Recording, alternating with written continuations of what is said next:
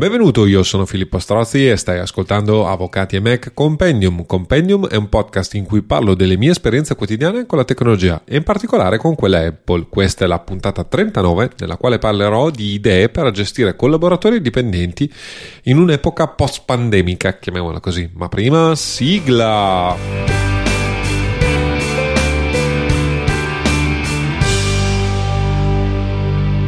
Anzitutto da dove nasce da dove nasce, da nascono queste idee? Diciamo, eh, lo spunto vero e proprio è dovuto a una domanda che ormai è tempo addietro, perché ovviamente, come al mio solito, colgo degli spunti, poi li, li medito, li gestisco e, e la coda de, degli spunti è più lunga della, della capa- mia capacità di eh, registrare puntate o scrivere articoli. Quindi eh, la domanda eh, nasce sul canale Telegram di Avvocati Mac dal collega Pietro Caloro che eh, appunto eh, chiedeva se e come se i, i vari colleghi che sono presenti davano un PC ai collaboratori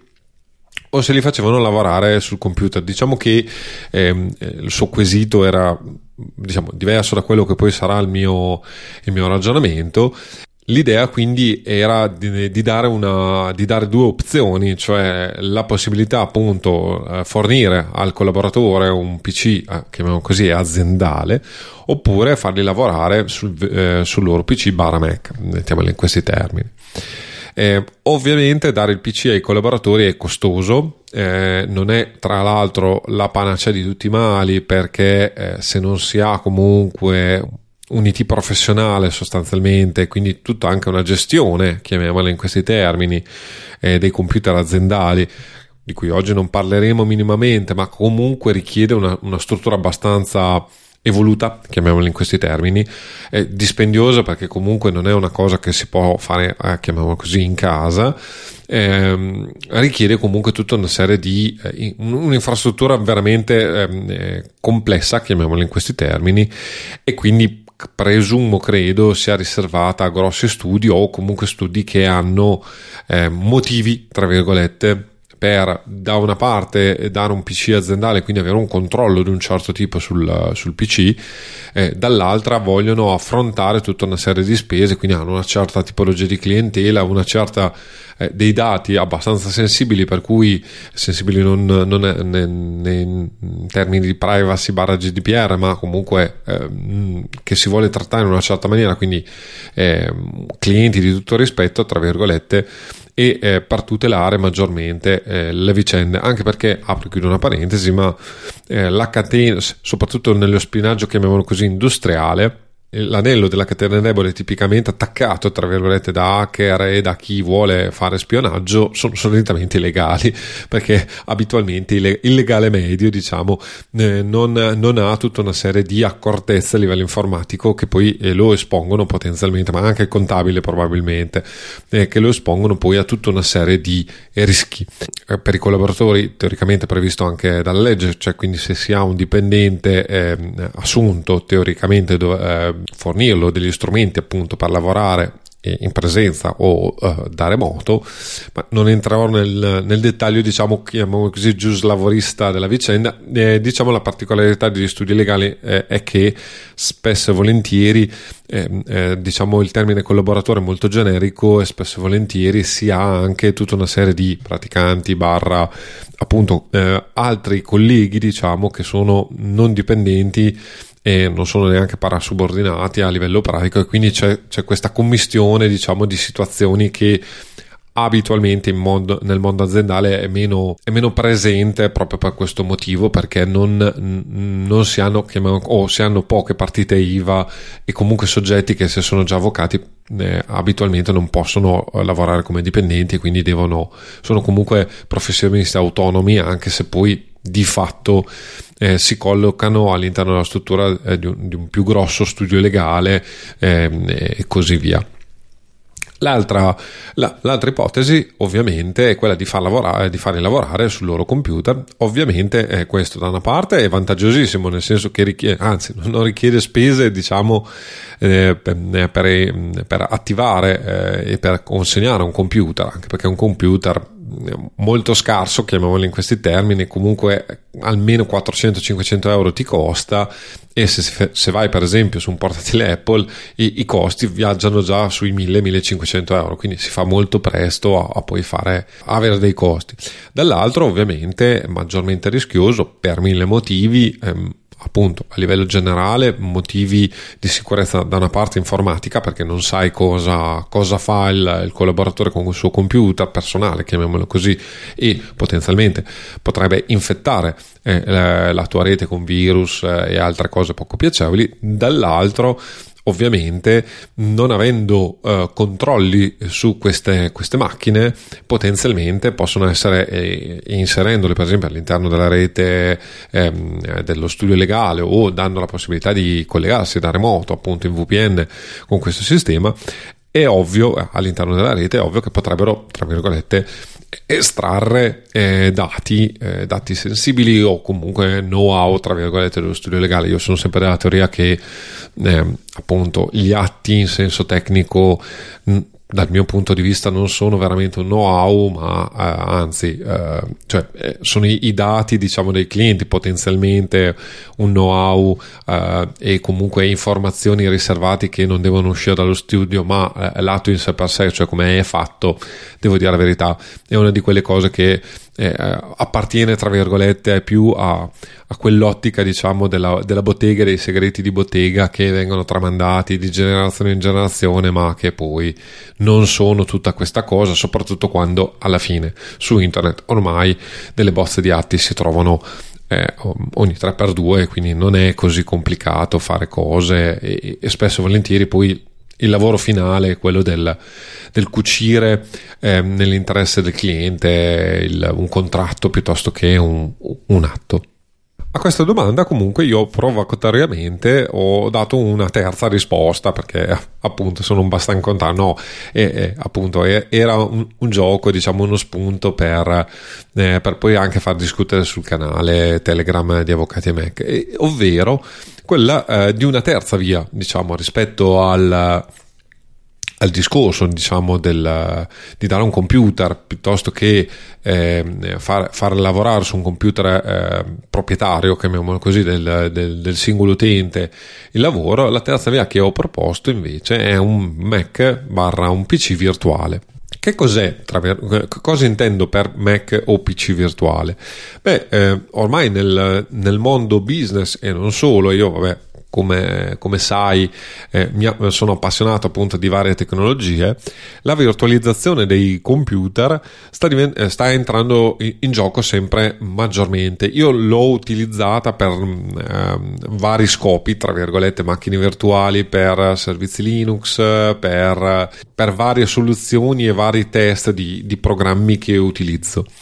ma effettivamente avere la possibilità di avere un Mac virtuale o un PC virtuale a cui accedere e quindi eh, di fatto sono macchine che possono essere eh, diciamo tenute all'interno de- dell'ufficio a cui ci si può collegare da remoto eh, potenzialmente e che offrono però una serie abbastanza grossa di vantaggi. Anzitutto il credo probabilmente il più grosso vantaggio è quello di fare un backup facilmente, essendo di fatto non dei veri computer, ma dei computer dentro un computer sostanzialmente,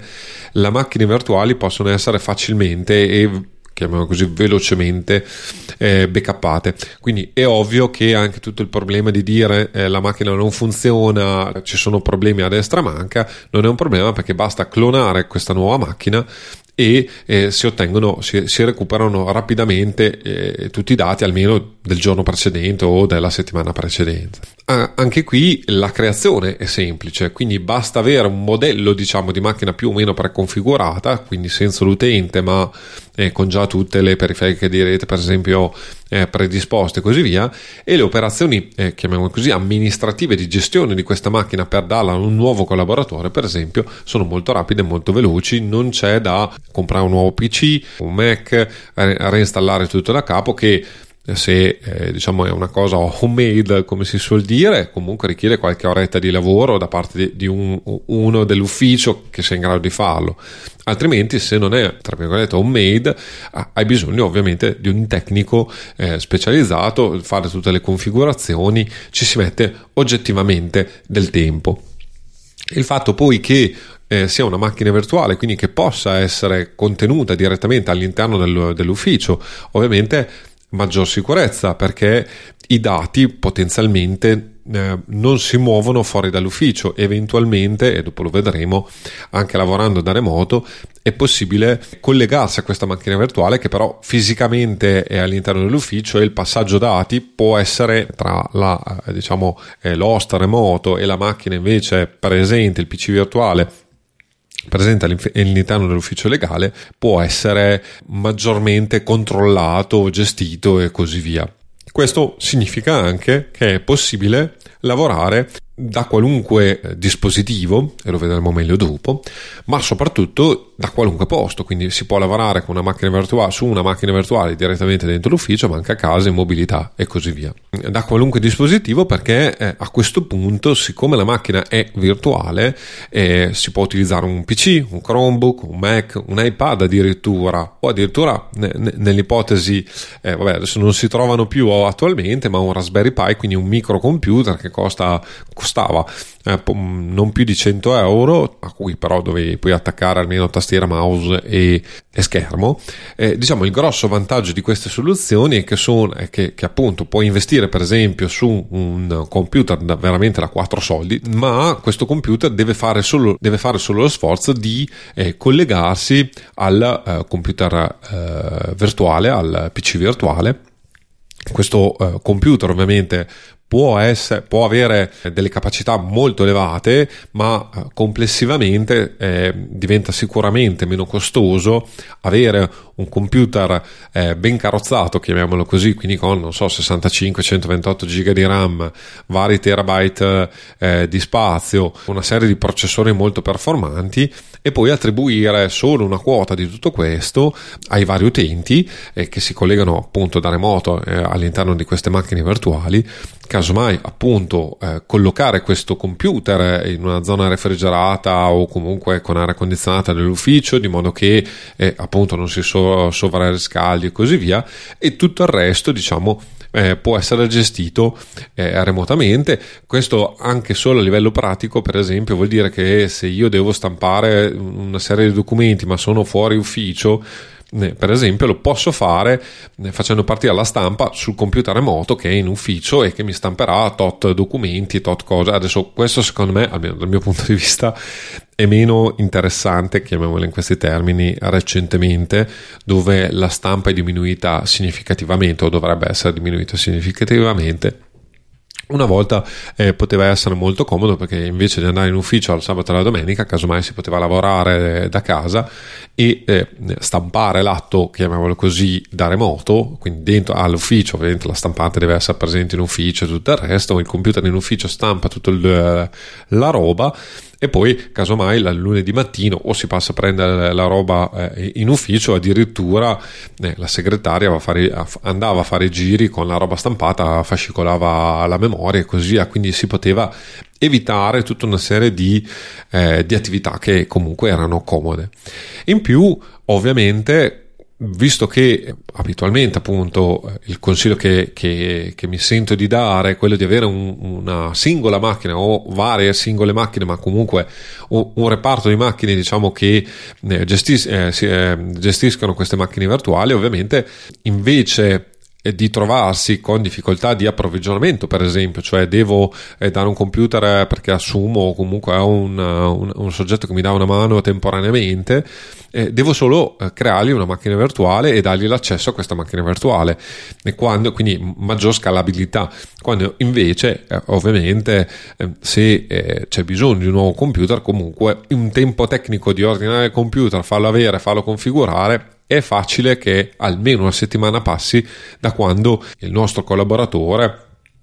entra nell'ufficio e sia operativo al 100%. Quindi sicuramente i vantaggi di questa terza via sono eh, notevoli ed è per questo che eh, te ne voglio parlare appunto proprio perché eh, in determinate situazioni secondo me eh, tutto questo è molto comodo. Perché mi è venuta questa idea e soprattutto eh, applicabile anche a studi di piccole dimensioni come il mio? Di fondo sì, nel senso che io ho sempre lavorato così ormai da, da anni, tra, tra, le varie mie attività ne ho parlato anche nelle, nelle puntate precedenti, eh, sto eh, giocando da sempre e sempre di più diciamo con macchine virtuali, eh, proprio perché io da quando diciamo le performance diciamo eh, di, eh, di internet erano sufficientemente buone da permettermi di collegarmi in remoto a un computer,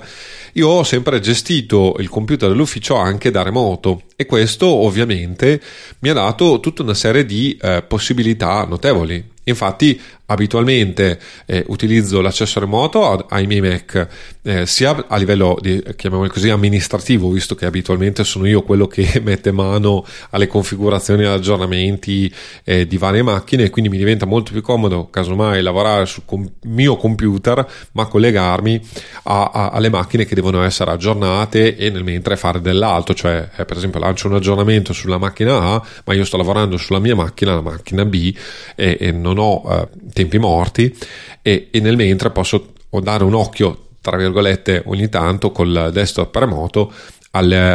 al, mio altro computer. Abitualmente il desktop remoto è qualcosa che è tipicamente di Windows, ne, parleremo dopo, ma eh, su Mac si chiama, eh, c'è questo sistema che si chiama VNC, che è un acronimo de, de, che non sono stato bravo e sto giro, non, non, mi ricordo cosa significa, Virtual Network qualcosa, probabilmente eh, che eh, di fatto nel Mac si chiama condivisione schermo. È un, eh, non è attivo di default, va attivato ehm, volontariamente, tra virgolette, proprio perché ov- ovviamente dà la possibilità di accedere da remoto al Mac, di gestire da remoto l'interfaccia, anche, eh, l'interfaccia grafica del computer. Io ormai da tanto tempo eh, lo schermo remoto sostanzialmente è, è, c'è, c'è, un, c'è, un'applicazione eh, già presente su macOS eh, che ti permette appunto di collegarti poi ai eh, computer remoti all'interno della, della, della, medesima rete dell'ufficio o, e lo vedremo un attimo uh, dopo, eh, attraverso VPN a, de- a computer eh, altrove. Quindi su macOS abitualmente utilizzo eh, il programma che è già di default presente e se ti interessa basta che clicchi mm, sullo schermo, eh, diciamo sulla uh, scrivania del, del Mac e eh, digiti il tasto Command K per avere, ehm, si aprirà una finestra di collegamento a eh, appunto sia collegamento VNC sia per esempio a risorse di rete e così via. Quindi dopo ovviamente eh, devi sapere l'indirizzo IP della macchina a cui ti vuoi collegare. La macchina a cui ti vuoi collegare ovviamente deve avere eh, abilitato la possibilità di condividere lo schermo. Puoi anche abilitare la condivisione non solo dello schermo ma anche del chiamiamo così login remoto cioè eh, via SSH sostanzialmente, ma questo è tutto un altro discorso di cui non ti voglio parlare oggi perché non voglio mettere troppa carne al fuoco. Eh, quindi sui Mac è possibile fare questo. Eh, po- abitualmente, siccome io lavoro molto, lavoravo molto perché adesso bene o male tra casa ufficio dove ho eh, due postazioni diciamo eh, strutturate per il lavoro, l'utilizzo dell'iPad è diminuito drasticamente anche perché vabbè, il periodo è, è quello invernale, quindi si lavora meno da fuori. In più oggettivamente eh, le esigenze diciamo negli ultimi due o tre anni di utilizzare da, eh, il computer da remoto sono, sono, diminuiti perché giro di meno sostanzialmente. Comunque da, da, da sempre, quando ero, ero, in movimento e mobilità, ho utilizzato uh, questa applicazione che si chiama Screen, che è presente sia su iOS sia su macOS, ma soprattutto su iPad, eh, ti dà la possibilità ovviamente di gestire il computer da remoto direttamente dall'iPad, con condivisione ovviamente del degli appunti, quindi è possibile eh, passare dati, tra virgolette, da una, dall'iPad, chiamiamolo così, dal, dagli appunti degli iPad agli appunti del, del Mac remoto e viceversa, quindi puoi eh, catturare, tra virgolette, informazioni da una parte all'altra. Abitualmente eh, per la sincronizzazione dei dati io utilizzo sempre iCloud o SyncThing, dipende da, da, da, da cosa, tra virgolette, faccio, cioè iCloud è per,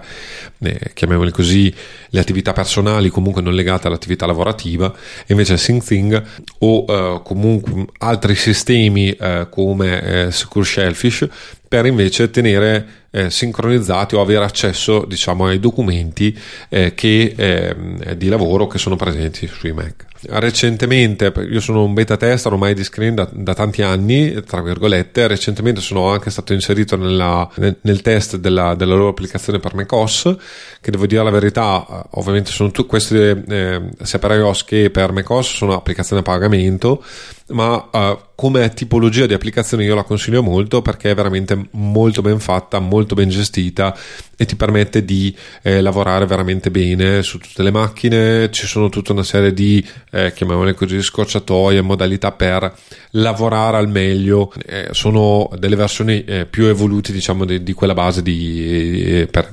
eh, presente già di default in Mac Altro discorso che si può fare molto interessante è quello invece del desktop remoto di Windows, nel senso che eh, questo è un esperimento, diciamo che è un'esperienza che ho fatto all'inizio della mia tra virgolette carriera dove alla fine per i motivi che adesso ti racconterò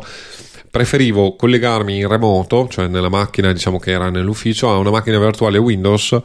eh, perché il desktop remoto di Windows è sempre stato più performante rispetto al VNC di eh, macOS. Recentemente, col fatto che in ufficio eh, eh, i dati, eh, la, il collegamento dati diciamo, è molto, molto performante, adesso per esempio ho eh, la fibra da una parte e comunque un buon collegamento da remoto dall'altra, l'utilizzo della, eh, del, del, dell'accesso remoto, diciamo del, dello schermo remoto del Mac è, è normale, anzi spesso e volentieri non mi accorgo quasi di essere eh, lontano, diciamo, a volte appunto in dipendenza soprattutto anche dal, dal, collegamento che sia mobile, è ovvio che è, import- eh, è complicato fare certe cose e infatti soprattutto quando il collegamento eh, mobile diciamo è poco performante, quello che cerco di fare io eh, abitualmente è invece di andare a terminale perché ovviamente a terminale non c'è tutto l'aspetto grafico del, dello schermo che comunque viene eh, di, di, fatto viene inviato eh, attraverso lettere eh, da, dal computer remoto al computer su cui si sta lavorando Windows ha sempre avuto, e devo dire la verità, recentemente tor- sono tornato a utilizzarlo per, per, per alcuni test che ho fatto, eh, devo dire la verità, il desktop remoto di Windows è veramente notevole a livello di performance, eh, proprio di passaggio dati dello schermo e quindi della possibilità di eh, in pratica utilizzare tranquillamente il computer remoto, diciamo, come se fo- si fosse presente davanti al computer stesso. Recentemente, appunto, eh, ne ho parlato nelle puntate scorse, ho fatto anche un'office hour dedicata a Windows. Mi sono trovato eh, a lavorare su una macchina virtuale Windows e devo dire la verità, sui vari Mac era come se avessi eh, Windows direttamente sul Mac, quindi di, di, fatto io utilizzavo il Mac per mm, collegarmi eh, direttamente a questa macchina, sia dentro la rete sia da remoto. Quindi è stata un'esperienza abbastanza trasparente anzi il vantaggio grosso di tutta questa operazione è che io mi spostavo dal portatile al fisso senza problemi e quindi potevo eh, svolgere tutte le varie attività che poi erano tutta una serie di automazioni, di test che ho fatto per il processo civile telematico e per passare alcune delle cose che ho fatto eh, per Mac su, eh, su, Windows. Quindi devo dire la verità, mi sono trovato molto molto bene in questa mh, mm, situazione e devo dire la verità, se per esempio hai il, un PC Windows al, al lavoro, eh, perché l'ufficio funziona con PC Windows, ma eh, a, a, livello personale, diciamo, utilizzi un Mac, questa è un'ottima soluzione perché il desktop remoto che è presente anche come applicazione su macOS ma anche su uh, iOS, iPadOS è un'applicazione molto, molto ben fatta, la configuri una volta, dopo basta collegarti, quindi devi avere le credenziali ovviamente per accedere e così via. Come si accede da remoto però a, all'ufficio o comunque computer che non sono diciamo nella tua stessa rete. Si utilizza quello che si chiama una VPN che, che è Virtual Private Network, questo me lo ricordo bene, ne ho già parlato sul fatto di eh, come poter eh, installare cosa, cosa per esempio io utilizzo abitualmente per collegarmi da remoto, ovvero da una parte WireGuard, ne ho parlato nell'episodio 26 e eh, eh, dall'altra parte mh, mm, Tailscale dove ne ho parlato invece, adesso lo vado a cercare direttamente, credo nell'episodio 35 di eh, Compendium, quindi 26 per WireGuard e 35 per Compendium. Diciamo che eh, Teskel ha più senso come soluzione che, oh, eh, o eh, si va a una soluzione diciamo professionale, diciamo, e in questo caso forse eh, è più interessante perché ti permette eh, sostanzialmente di gestire, di, di eh, togliere l'accesso diciamo a un soggetto esterno a, delle macchine e a delle macchine in maniera specifica. Quindi, se, se sei in uno studio abbastanza strutturato, stai ragionando su cosa fare, approfondisci la questione Tayscale, che secondo me è molto interessante. Personalmente, per l'avvocato diciamo che non vuole anche Tayscale è interessante anche per eh, chi diciamo lavora da solo, eh, perché eh, ovviamente anche qui permette senza nessun tipo di configurazione particolarmente complessa di eh, accedere da remoto con appunto uh, una, una, VPN WireGuard sostanzialmente al uh, computer dell'ufficio per esempio. Eh, io uh, appunto utilizzo Tayscale ehm, come, come, sistema di chiamiamole così di backup mettiamole in questi termini nel senso che nell'ufficio di casa ho una VPN strutturata con WireGuard e così via o anche avendo la fibra ho un accesso anche molto eh, potente, diciamo, e tra l'altro avendo un server Proxmox ho anche tutta una serie di macchine virtuali a cui accedo eh, da remoto e così via e eh, a casa ho un computer, eh, un Mac mini sempre acceso dove ho configurato ovviamente dove mi collego da remoto per eh, appunto fare i depositi telematici eventualmente se, se, sono in difficoltà per l'accesso ai documenti e per fare funzionare tutta una serie di automazioni. Nell'ufficio vero e proprio, tra virgolette, no, ne ho già parlato nelle puntate scorse, quindi non sto neanche troppo a ragionarci su, ho un, un, sistema ibrido, ma appunto riesco ad accedere alle varie macchine grazie proprio a Tescale e a tutta una serie di configurazioni, ma no, non vado oltre proprio per questo motivo di, eh, ne ho già parlato, non ha molto senso. Ovviamente la, l'accesso da remoto eh, richiede un computer sempre acceso in una qualche maniera perché sennò è impossibile.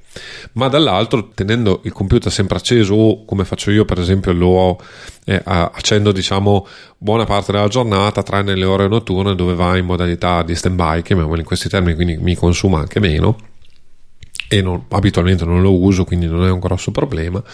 eh, mi permette appunto di avere accesso un po' a tutto senza nessun tipo di, di problema e soprattutto avendo un sistema, chiamiamo così, un, un server che è, è, sempre operativo, le automazioni, per esempio l'automazione che utilizzo per l'archiviazione automatica del, della corrispondenza mail,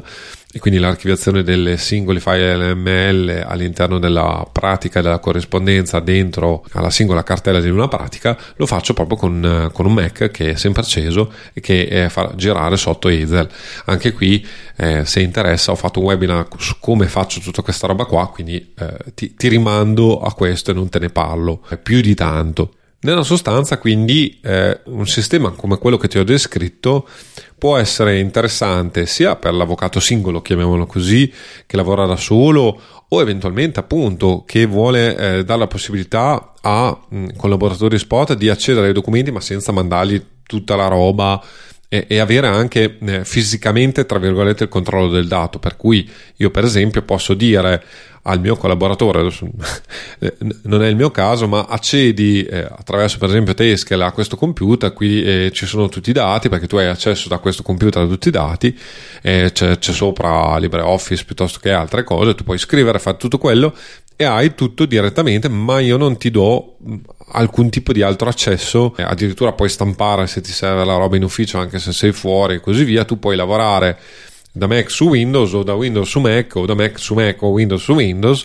poco ci interessa, o anche da, da Linux su, su altri sistemi operativi, perché tanto tu hai l'accesso in questa maniera. È relativamente sicuro, a certe condizioni a relativamente pochi costi e quindi eh, diventa molto interessante. È ovvio che ehm, eh, dobbiamo anche considerare come ormai il computer sia diventato uno strumento nevralgico per aziende e studi professionali e eh, ovviamente anche la protezione dei dati che sono contenuti su questi computer è fondamentale e, anche la flessibilità, rapidità e eh, la possibilità di espandere eh, la propria organizzazione, come di contrarsi, quindi di ridurre, tra virgolette, il personale, è, è, è, importante e credo che la pandemia ormai abbia dato atto eh, del fatto che lavorare da remoto eh, non è più una cosa, chiamiamola così, fantascientifica, ma è una cosa che tutti possono fare e tutti eh, potrebbero iniziare a ragionare di fare. Eh, a, a, questo proposito, ti, e poi chiudo la puntata, eh, ti propongo due esempi, uno posto eh, dell'altro, ma per darti un'idea di cosa è possibile fare e l'eventualità appunto che casomai può essere qualcosa di eh, anche tuo interesse. Innanzitutto ormai eh, Microsoft ha, ha lanciato quello che si chiama Windows 365 che è, che è un qualcosa di simile a eh, Office 365 ma ehm, con una macchina virtuale, cioè sostanzialmente pagando un abbonamento che credo sia intorno ai 60 euro al mese, che non è poco, devo dire la verità, ma eh, di fatto si ha accesso a un computer nel cloud. Quindi tu puoi avere accesso a una macchina Windows tua, una macchina Windows è sbagliato, una macchina virtuale Windows tua, quindi collegata in un data center, quindi abitualmente sempre eh, operativa, chiamiamola in questi termini, dove eh, avere tuo spazio eh, diciamo di archiviazione non grandissimo credo, infatti è forse probabilmente il problema più grosso, ma dove avere tutte le tue applicazioni, dove avere eh, potenzialmente tutti i tuoi dati e una volta che tu hai un collegamento a internet ovunque tu sia, tra virgolette, puoi collegarti a questa, a questa macchina e lavorare, lavorare a prescindere che tu sia su un tablet, sul telefonino, vabbè direi che è abbastanza complicato da gestire ma potenzialmente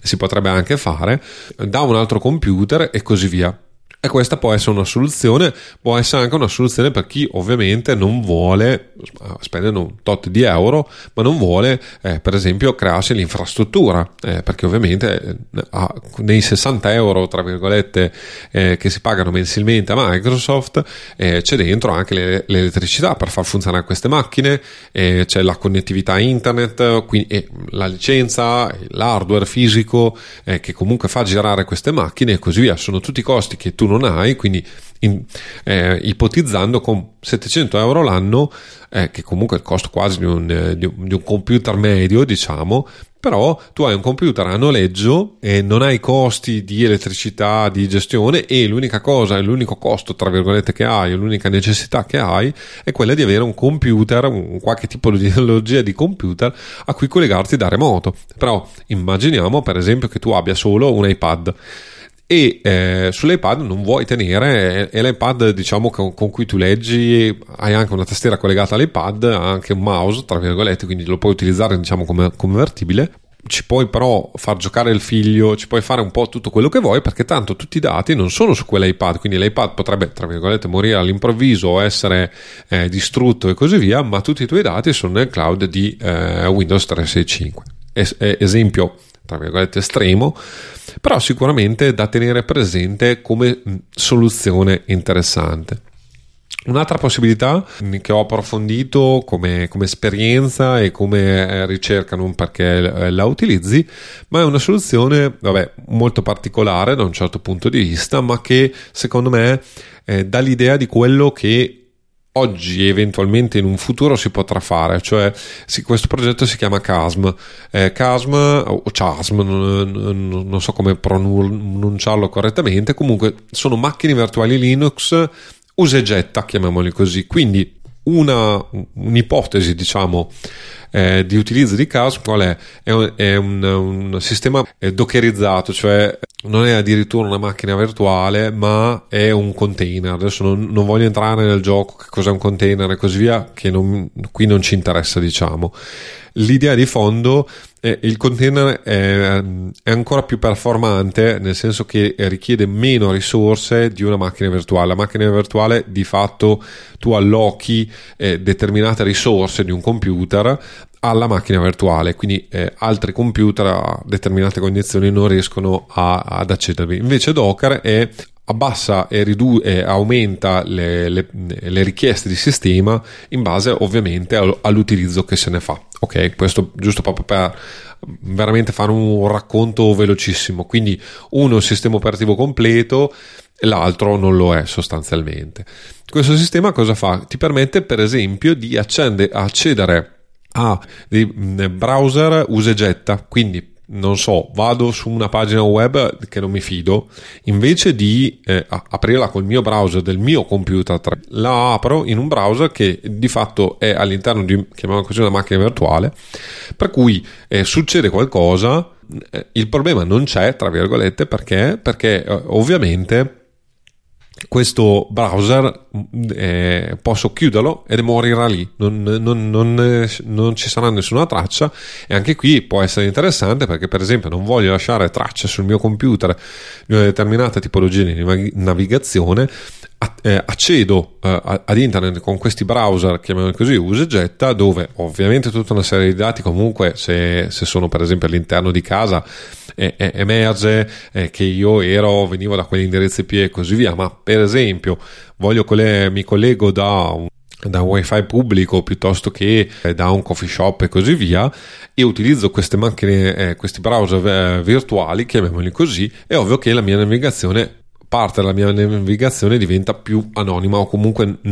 ogni volta che apro una nuova, un, un nuovo browser eh, di, di, fatto è come se io a, a, avessi una nuova installazione del sistema quindi non avrò cookie non avrò tutta una serie di cose che abitualmente tracciano l'utente. Ma questo non è quello che ci interessa perché tra le varie opzioni di CASM c'è quello di avere dei eh, chiamiamoli così computer virtuali computer usa e getta che eh, partono diciamo hanno un nuovo utente ogni volta e quindi ogni ogni volta che vengono lanciati, tra virgolette, eh, si, eh, to- eh, n- non hanno più informazioni. Ma la cosa interessante è che è possibile, per esempio, dare delle, delle risorse, chiamiamole così, di rete, quindi eh, da, dare accesso a determinati documenti o a determinate risorse di rete, quindi cartelle e così via,